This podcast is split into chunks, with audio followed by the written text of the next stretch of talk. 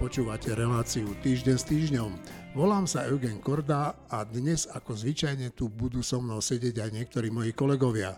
Marina Galisová, Martin Mojžiš, Michal Olách, Mariana Sadecká. Deje sa to, čo sa dalo s neodvratnou istotou čakať.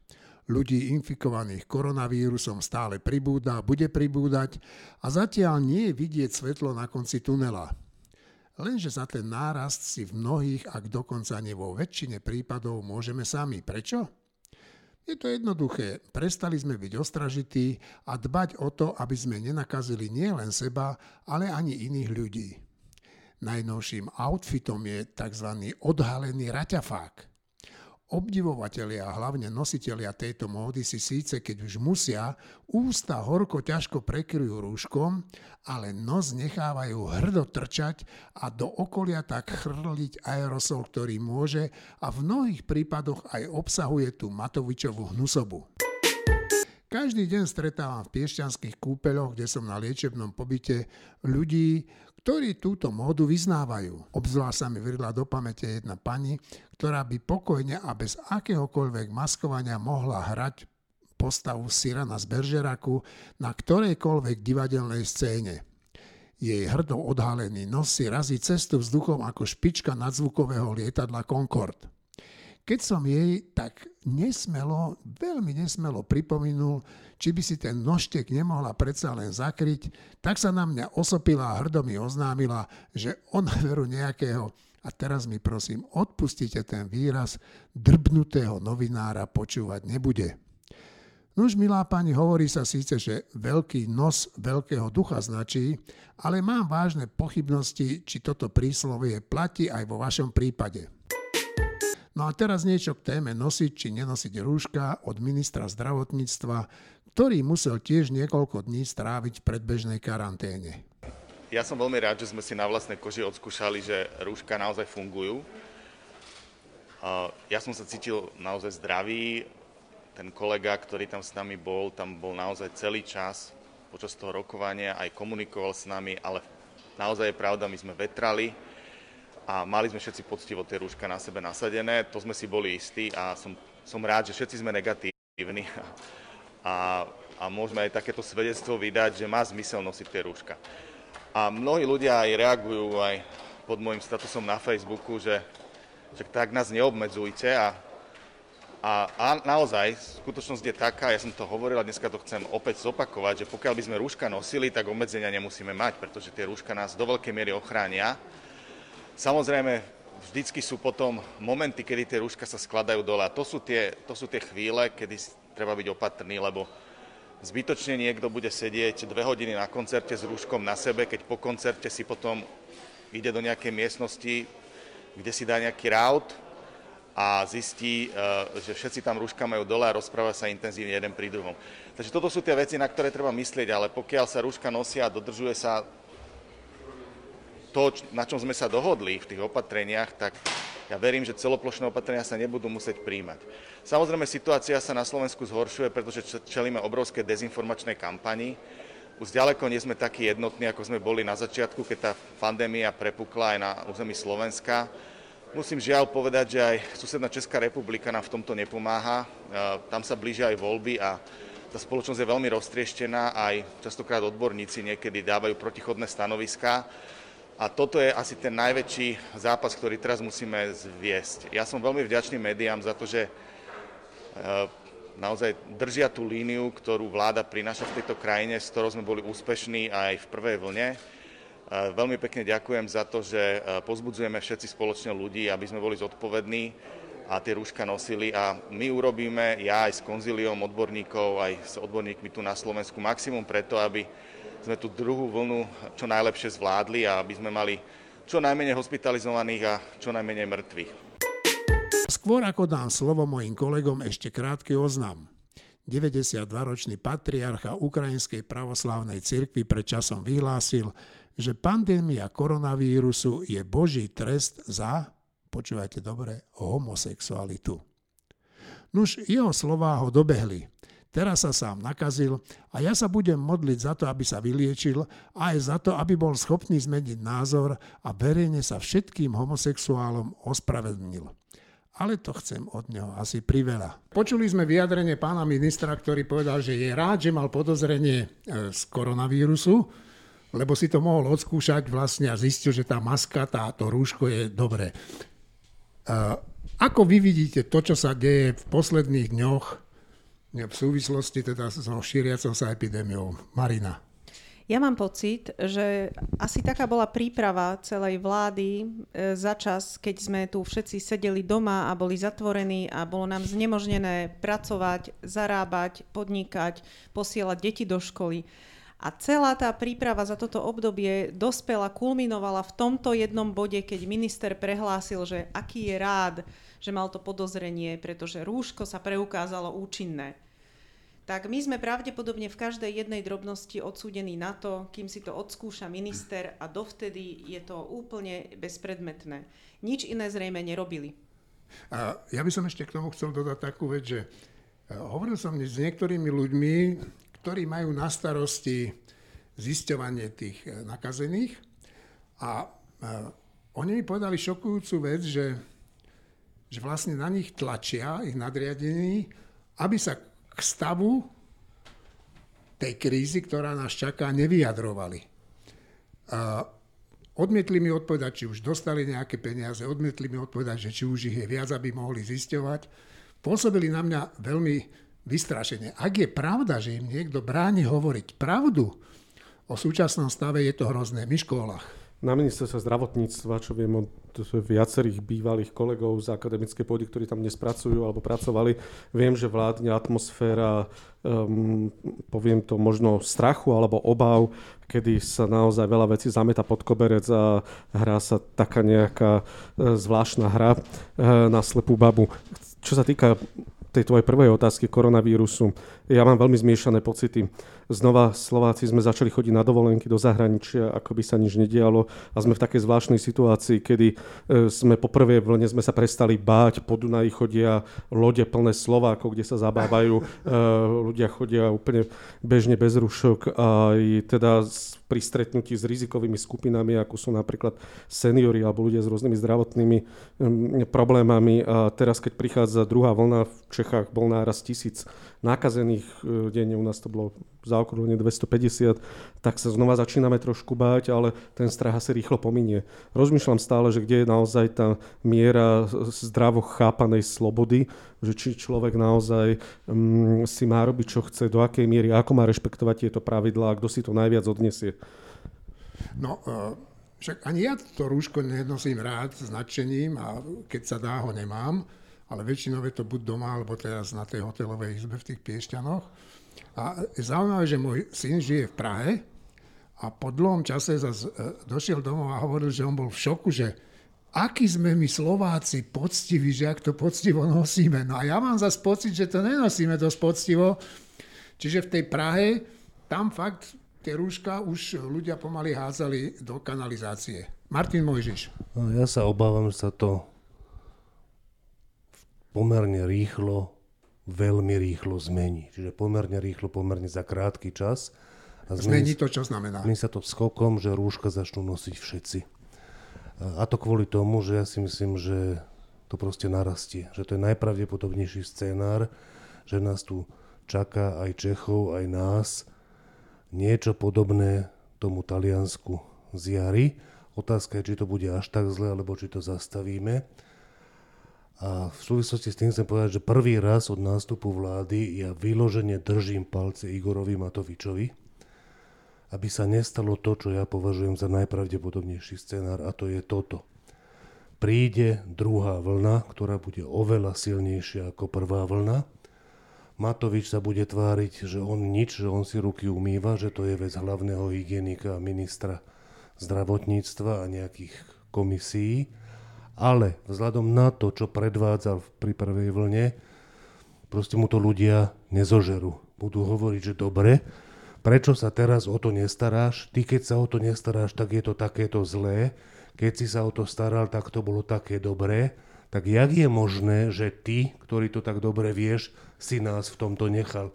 To sa proste obráti proti nemu, tak či onak. Nemá šance, ak to bude bežať týmto spôsobom a na jeho popularite a na popularite Olano sa to prejaví veľmi silno.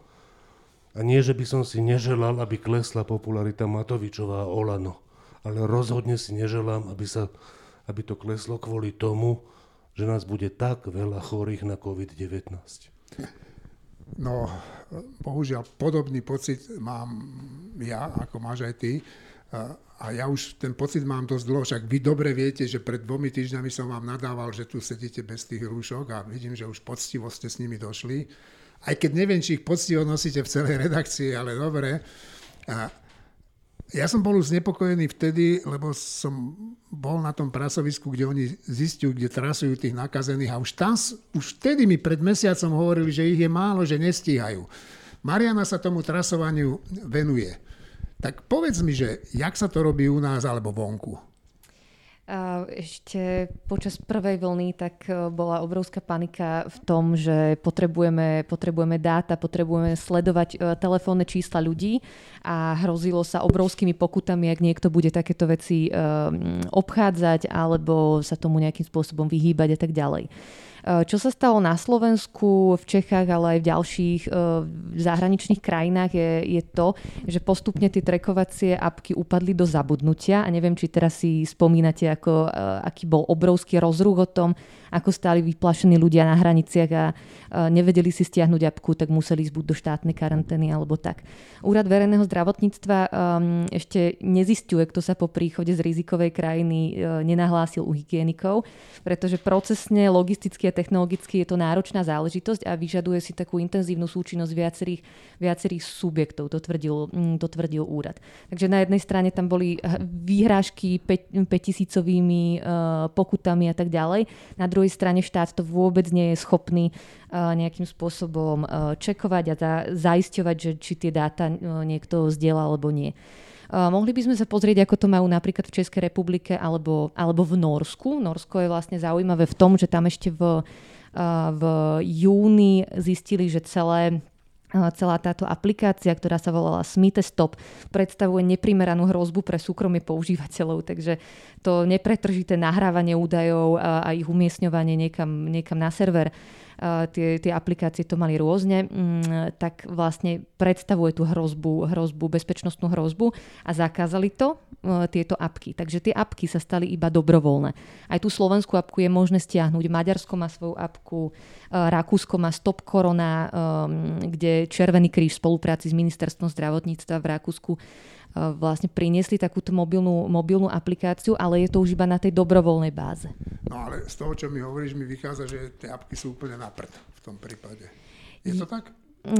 Ak si to dobrovoľne chceš, uh, chceš sledovať, tak je to fajn. Ale ak ťa vláda s tým um, vláda, núti k tomu, aby si to pod hrozbou pokuty používal, tak je to, je to ľahko obiditeľné, alebo um, nie je to vlastne efektívne, pretože tie dáta sa ťažko zbierajú a tak ďalej.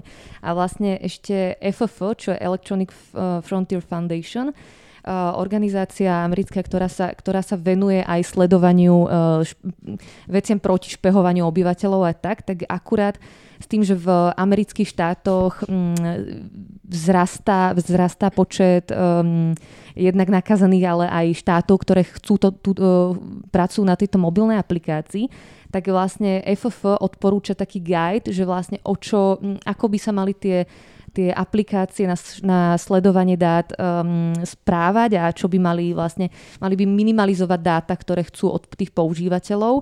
Uh, to um, šerovanie tých dát na server by malo byť extrémne bezpečné, alebo práve, že nemalo by, nemalo by nastávať. Mal by tam byť vlastne človek anonymne, to je vlastne aj v Nemecku a v uh, ďalších krajinách, tam nedávate ani telefónne číslo a vlastne malo by sa zabrániť, aby sme diskriminovali ľudí, ktorí sú ale schopní tam vstúpiť alebo nie sú schopní vstúpiť do toho systému. Marina? Ja by som k tomuto povedala jednu vec. Práve spôsob, akým štát zaobchádzal s týmito záležitosťami, s týmito opatreniami proti korone, ako niečo vyhlasoval, niečím sa vyhrážal, niečo vyžadoval, niečo potom sľuboval, niečo nebol schopný splniť. ako komunikoval s, m, s ľuďmi, ktorí boli za hranicami, akým spôsobom e, vlastne pristupoval k vlastným občanom, ako sa vtedy vyhrážali e, divže nie vyslaním silových zložiek do ulic pred Veľkou nocou, len aby sa ľudia nepresúvali. Toto všetko vytvorilo bázu pre istú pre úbytok dobrej vôle a ochoty k spolupráci medzi ľuďmi. A to bolo to, na čom sme mali pracovať. My sme to aj vtedy písali v týždni, že nie len dôležité je tie zdravotné opatrenia robiť, ale treba pracovať na tom sociálnom kapitáli v spoločnosti, aby ľudia boli ochotní spolupracovať, aby boli ochotní sa obmedzovať, aby boli ochotní rešpektovať určité zásady, ktorými ochránia seba aj druhých. Tuto sa za celý ten čas e, počas tej prvej vlny, čo sa týka sociálneho kapitálu, urobilo veľmi málo. Veľmi málo sa využila tá ochota ľudí posluchnúť, urobiť dobrú vec. Za to, že ľudia poslúchali, v podstate dostávali stále hubovú polievku od premiéra na tlačovkách, stále boli vyhlasovaní za nejakých buričov, štekajúcich psov, múdrosráčov a podobne. A toto je niečo, čo, čoho ovocie ženeme teraz vlastne a tá neochota medzi ľuďmi, ktorá nastáva, nosiť rúška, obmedzovať sa, uh, tak to je aj dôsledkom tohto.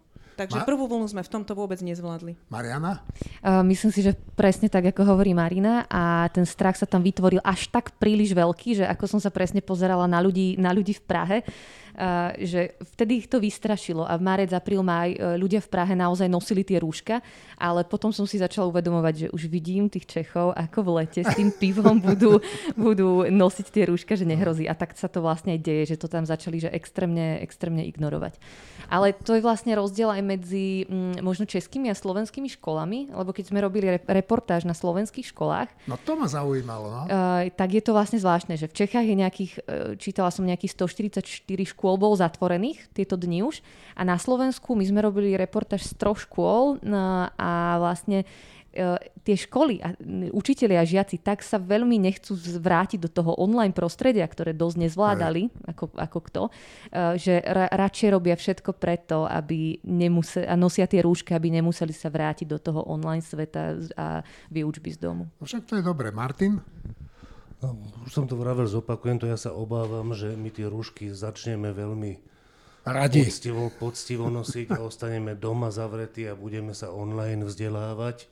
Len tie veci sú vždy také, že každá, každý proces, ktorý má uh, nejakú časť že exponenciálneho rastu, ten exponenciálny rast nemôže trvať do nekonečna, ale nejaká, ne, nejaký čas, nejaký časový interval, niekoľko dní až týždňov môže to rast exponenciálne ale to, keď si ľudia všimnú, že to rastie exponenciálne, to už je chvíľa, kedy sa to v podstate nedá zastaviť. Keď je neskoro, no. Keď je už neskoro. To znamená, že ja sa obávam, že tú disciplínu, ktorú sme, a tú ochotu k disciplíne, ktorú súhlasím, že sme čiastočne premrhali, ona sa nám vráti, ale vráti sa až keď bude neskoro. No a práve to, preto sa ja obávam toho, čo preniká ku mne z rôznych zdrojov, z tých e, epidemiologických e, vrstiev, e, oni sa obávajú toho, že vlastne sa to začína klamať práve kvôli tomu rastu, ktorý si tu ty spomínal, že my už ten rast tu máme, len o ňom poriadne nevieme ešte. Ešte sa to neprevalilo a, a tí vládni činitelia, zodpovední činitelia za prípravu na boj sa to nejakým spôsobom snažia odignorovať, ale ja si myslím, že skôr či neskôr sa to prevalí. Mariana. Ešte pri tých školách sa vlastne tam, ehm, čo sa týka nariadení, stala taká zaujímavá vec, že vlastne ministerstvo ehm, školstva tak decentralizovalo ehm, vlastne zodpovednosť na riaditeľov škôl. To znamená, že sú nejaké, sú nejaké orientačné pravidlá pre tie školy ale riaditeľia škôl podľa svojich potrieb si vlastne určia, že ako veľmi to majú dodržiavať. Teda, eh, keď sme boli na školách v Bratislave, to znamená, že tuto je to už kvázi červená zóna, tak eh, ešte aj, na, aj radšej na tom prvom stupni dajú nosiť tie rúška. Ale keď by som bola niekde v nejakej dedine pri, pri Trebišove a tí ľudia sú tam v, rámci svojho klastra, tak tie rúška tam ako už možno nebudú tak veľmi nosiť, alebo je to, je to... Ale vlastne decentralizácia tých pravidiel je si myslím, že to, čo teraz v ďalšej vlne bude nasledovať. No, je to celkom pochopiteľné, čo si hovorila Martin. keď už sme takí štátotvorní, tak ja by som to úplne priklincoval a povedal, že ja napríklad dneska po obede som pozvaný na veľkú narodeninovú oslavu, nejdem na ňu. Matovičovu? Rád, veľmi rád by som išiel, nejdem na ňu, lebo kvôli tomuto. Keď som išiel sem do redakcie, tak mi volal kamarát, s ktorým som sa dlho nevidel a veľmi rád by som sa s ním už videl, že či sa dnes stretneme dnes večer v klube pod lampou. Povedal som, že pravdepodobne nie, kvôli covidu. A takto to mienim ja teda už v, najbližších, v najbližšom čase robiť. A myslím si, že to nie je zlý nápad, čiže by som ho celkom rád ponúkol aj ostatným. Ja ešte na chvíľu chcem krátkosti reagovať možno na Marinku, hoci sa nechcem dostať do konfliktu v žiadnom prípade.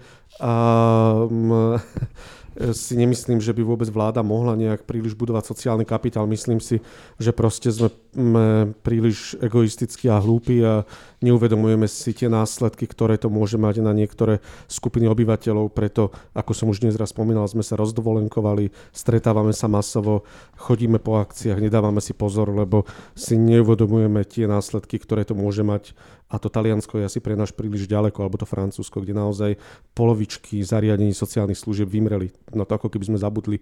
Ja viem, že sa nám to zdá nereálne, ale naozaj treba mysleť na tých prestarlých seniorov, ktorí majú právo možno na ten rok, dva, tri života, ktoré ešte čakajú v relatívnom zdraví.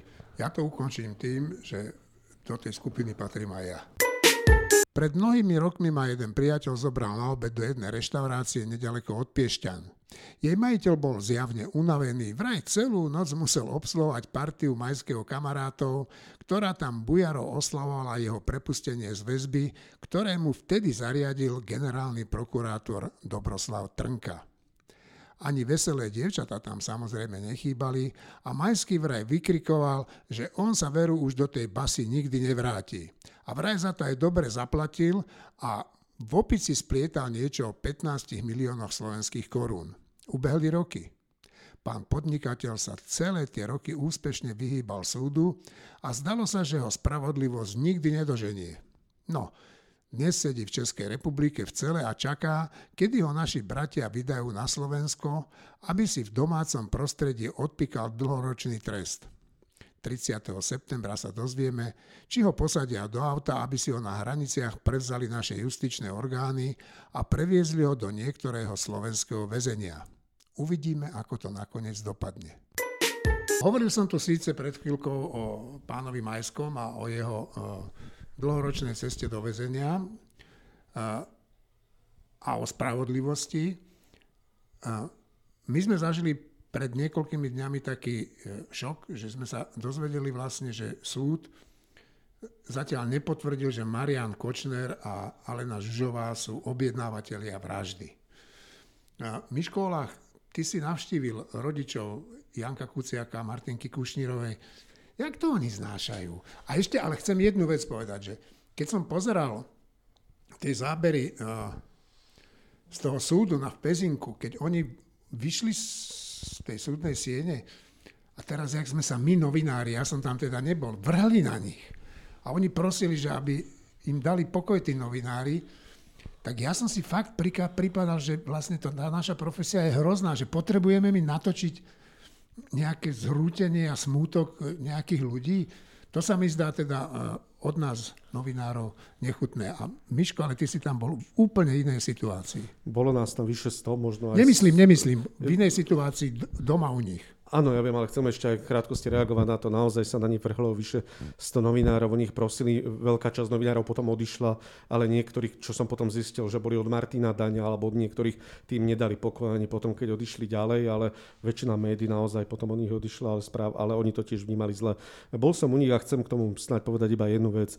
Není z e, otca ani brata Jana Kuciaka, s ktorým som sa pred pár dňami stretol, ani z pani Kušnírovej. E, cítiť eh, ani sebalútosť, ani, taký, ani nenávisť, ale cítiť z nich naozaj odhodlanie bojovať ďalej, cítiť z nich eh, vieru, že Marian Kočner bude naozaj odsudený za objednávku týchto vražd a naozaj si nesmierne vážia podporu nielen hnutia Zaslušné Slovensko, ale aj novinárov, aj vôbec celej verejnosti, z ktorej oni čerpajú silu, naozaj v nej vytrvajme. Ja viem, že také buditeľské odo mňa, ale naozaj si myslím, že by sme v tej ich podpore osobnej mali vytrvať a vďaka tomu to aj oni lepšie zvládajú. Takto sa mi hovoria. Marina chcela niečo povedať? Ja som chcela povedať niečo k tej uh, fungovaniu médií, ak nás novinárov. A mám pocit, že v súvislosti s týmto prípadom sa tam objavilo viacero takých prešľapov, najmä čo sa týkalo informovania o rozhodnutia senáte, v Senáte. E, my sme tu už hovorili aj minulý týždeň, že to nie je normálne, aby sa menovite vedelo, kto ako hlasoval.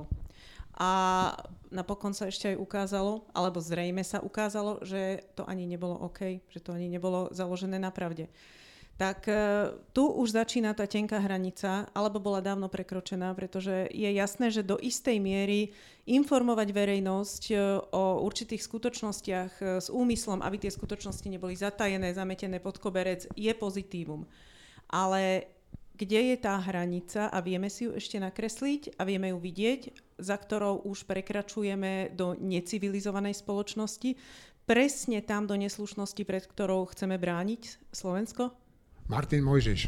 A tam je zvláštna tá vec pri tom, pri tom rozhodovaní súdu, e, čo si určite všimlo veľa ľudí, ale neviem, či je to všeobecne známe, že tam, keď sa urobí takáto nejaká vec a informujú o tom noviny, proste novinári, aj keď to vedia, asi toto si mali nechať pre seba, lebo to nie je vo verejnom záujme, aby sa oznámilo, jak rozhodovali jednotliví sudcovia, naopak je to proti verejnému záujmu a s tým sa potom už nedá nič robiť, pretože to, čo urobila predsednička toho súdu, v snahe to zachrániť, tak ona znova porušila zákon. Pretože ona povedala, že tá informácia, že boli tí dvaja súdcovia pro, proti, teda za zrušenie rozsudku a ona bola proti, tak ak je tá informácia nepravdivá, tak klamala súdkynia. Tak buď klamala, alebo oznámila, ako hlasovala ona. Pretože logika hovorí, že ak ten súd ich oslobodil,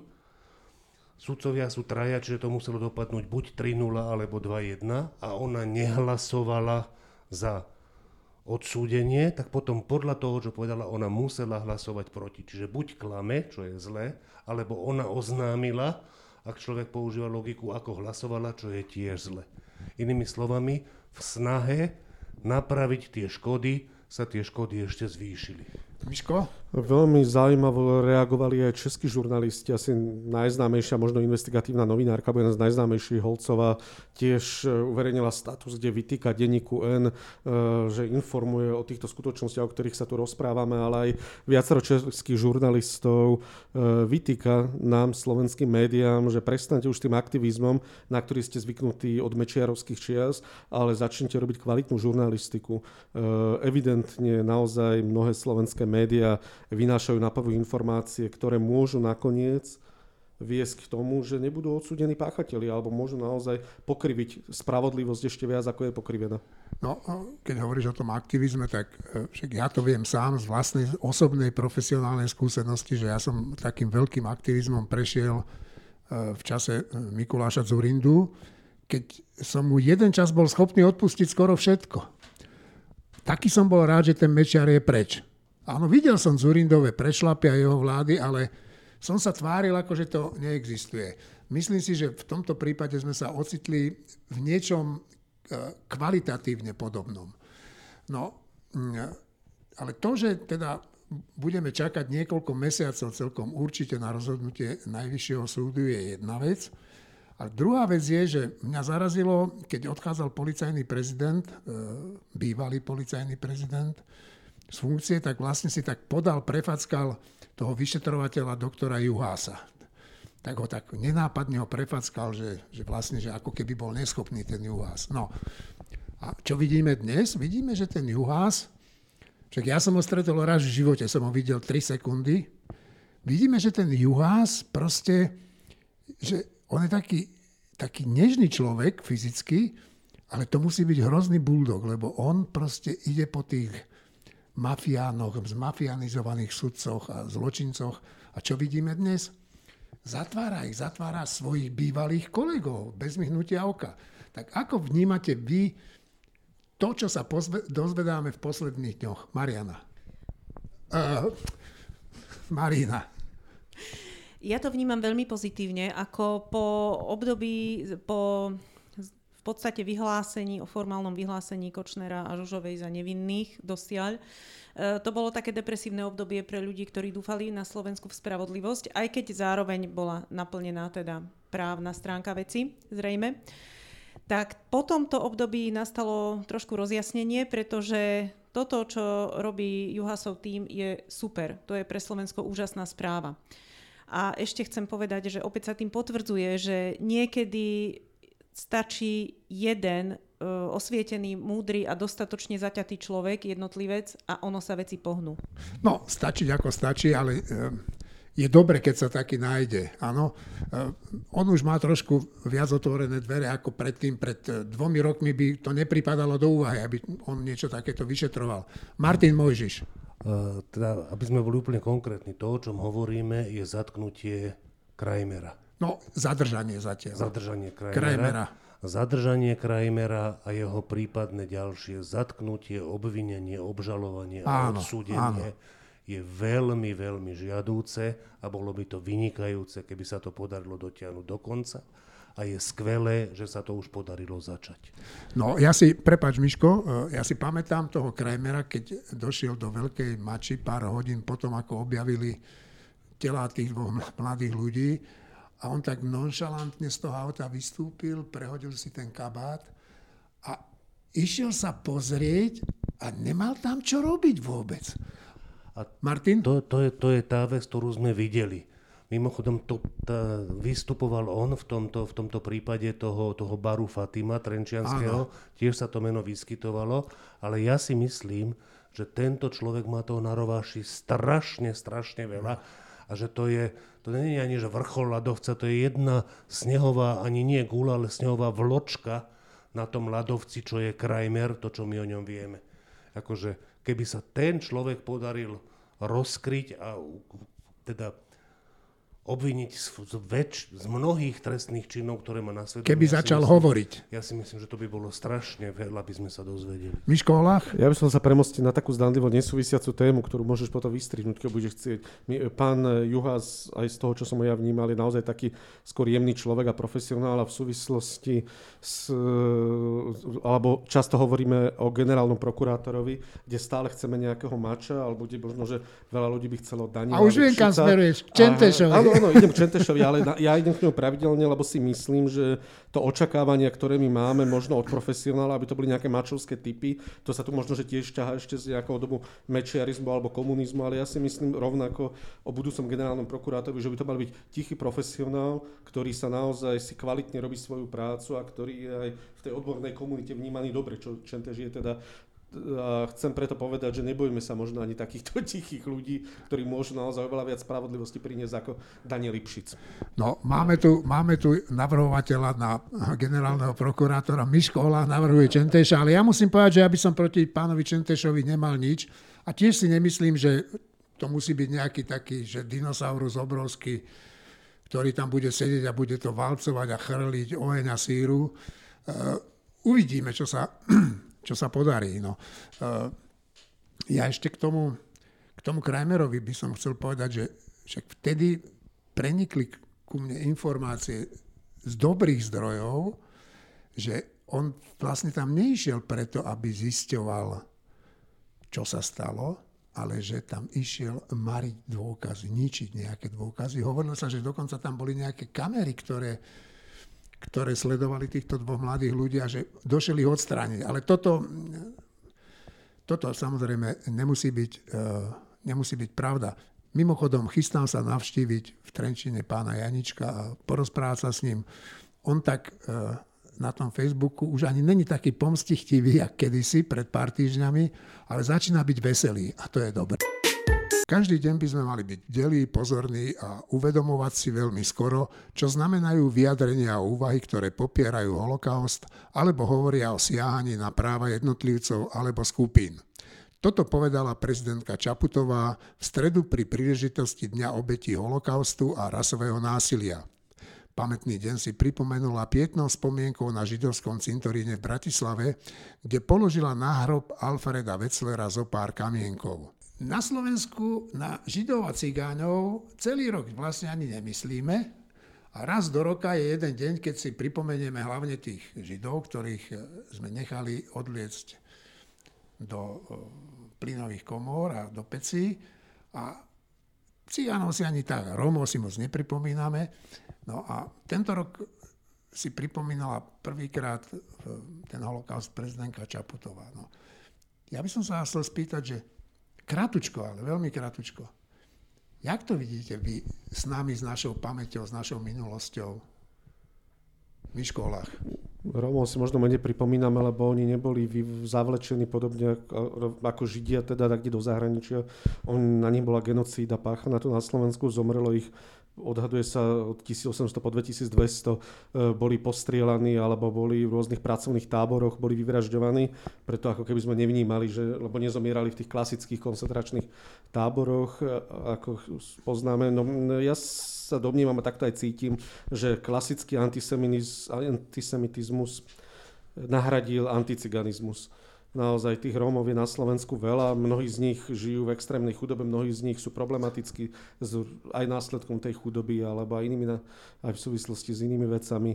Takže to, čo bol kedysi antisemitizmus, ktorého je dnes menej, aj keď je, stále prítomný bohužiaľ a stále sa objavuje, ale dnes je oveľa silnejší anticiganizmus spoločnosti. Marina? Eh, bez toho, aby som protirečila tomu, že anticiganizmus v spoločnosti je, on naozaj je, žiaľ, tak musím povedať, že antisemitizmu vôbec nie je menej, ako bolo, naopak jeho čoraz viacej. Eh, celkovo v Európe minimálne veľmi stúpa. Množia sa aj antisemické útoky a eh, keď sa pozrieme na nejaké prieskumy verejnej mienky, tak na Slovensku do, vyšlo teraz nedávno, že vyše polovica ľudí je pevne presvedčených, že Židia ovládajú svet alebo majú vo svete priveľa moci. A to je um, x rokov po holokauste, x rokov po tom, čo sme sa mohli teda pozrieť do očí vlastnému zlu, strašné. Martin Mojžiš. Holokaust je téma, kde ja väčšinou strácam aj hlas, aj slova, aj nevyslovené slova. Ja k tomu strácam schopnosť čokoľvek povedať, ba dokonca o tom aj rozmýšľať a tak je to aj teraz.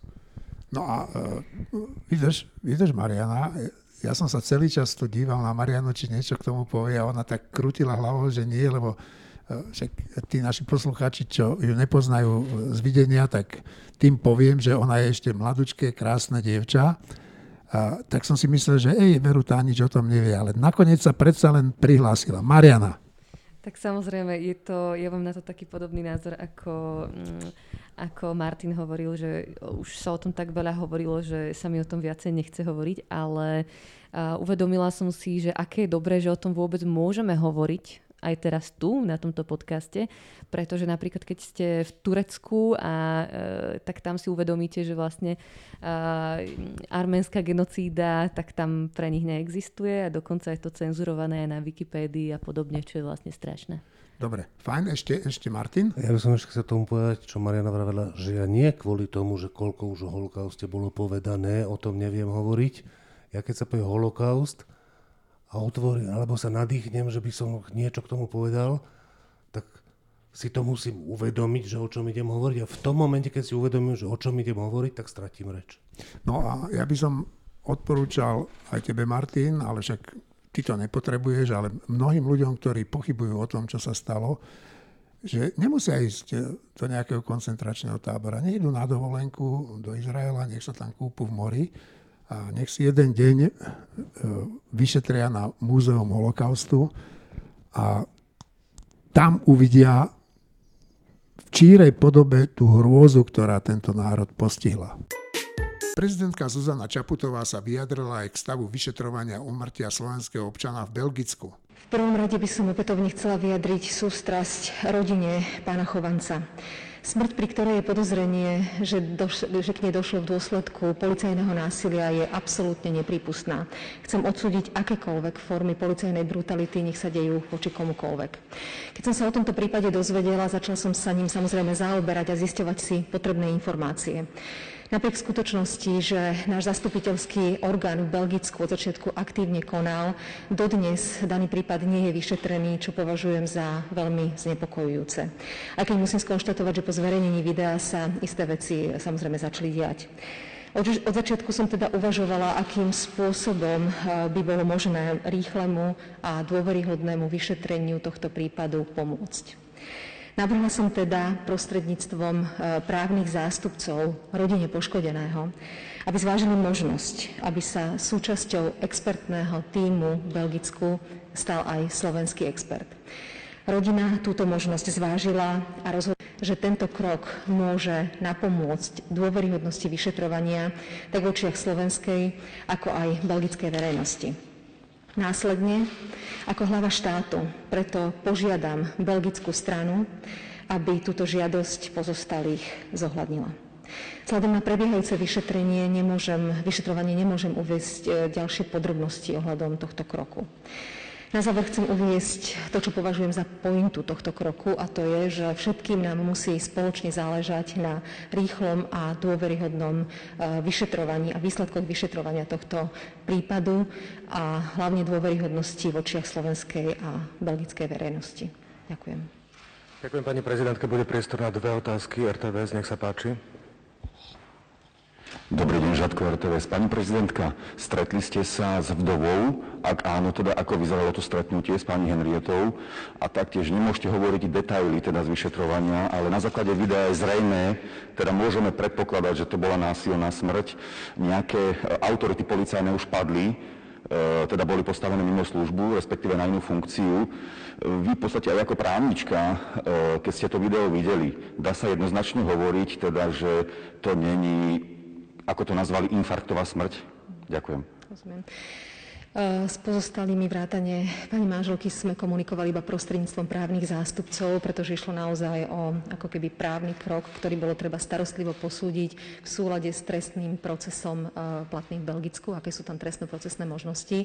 Som veľmi rada, že sa tá možnosť našla a som aj rada, že pozostali zvážili, že tú možnosť teda využijú.